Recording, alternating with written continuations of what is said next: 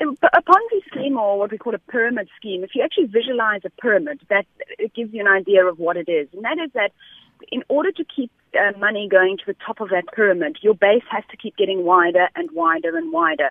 So the very nature of a pyramid scheme requires new and new entrants in continuously to be funding it.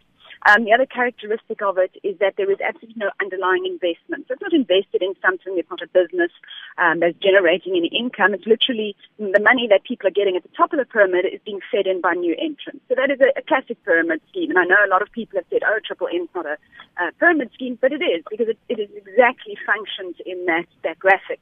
Um, the other one that is defined by the Consumer Protection Act is that um, if it offers returns um, in excess of 20% above the repo rate, um, which which it currently does, that is what the 30% that they're promising.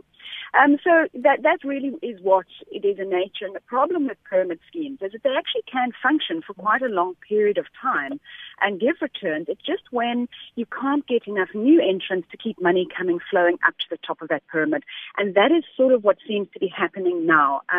The announcement that was made affected something called the Republic of Bitcoin, which is one of the virtual currencies that are that they use um, in in in the in the scheme. Um, but but slowly, obviously, as people are as they start starting to struggle to get new people to come and commit into the into Triple M, so those people who already have money in it are not going to be able to either get their money out or are not going to get returned. So it, the, the the scheme by very nature is just going to implode. And you did warn of this a little while ago, uh, but how long has this uh, scheme been operating for in South Africa? It's actually a good question. It's been a couple of years now, um, and it started started off very slowly. And what I'm, I'm am actually currently um, looking for people to interview and, and to get feedback from those who sort of entered in the early stages of, of the scheme and who have had some returns. And remember, that's a very, very important function of a pyramid scheme, is that it does have to deliver returns in the beginning because you can't convince new entrants to come in unless people can demonstrate that they have been receiving money. So you're definitely going to find people who say, but this worked for me. And um, what I would like to know is those people who put money in the last few months, have they got their capital out yet?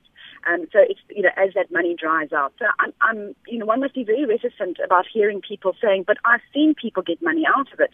Yes, that is the nature of a scheme. It has to deliver in the beginning. And it's not even necessarily um, a grand evil. It's just to understand that over time, um, that then the compounding nature of, of having to draw in more people. So say, for example, you had 10,000 people and you needed an existing client. You needed 1,200 new entrants a month in order to um, to keep it sustainable. Now you've got 11,200 people, so now you need sort of 1,500 new entrants. Going to need 1,800 new entrants a month. and you're going to need 2,000 new entrants a month, and slowly that that dries up, and that is when when when it comes undone. So, what exactly, Maya, attracts people uh, to do this sort of investing in this sort of scheme? You know, it is. I, I, I I must be honest, I'm always surprised by it. Um, and because people always say, yes, well, obviously people are desperate. They need money.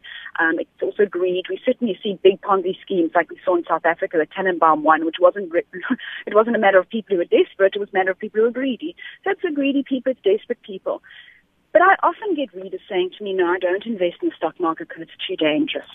And then I wonder that why people choose to go into something that is so fundamentally flawed in its in its nature, um, and they don't see the massive risks behind it.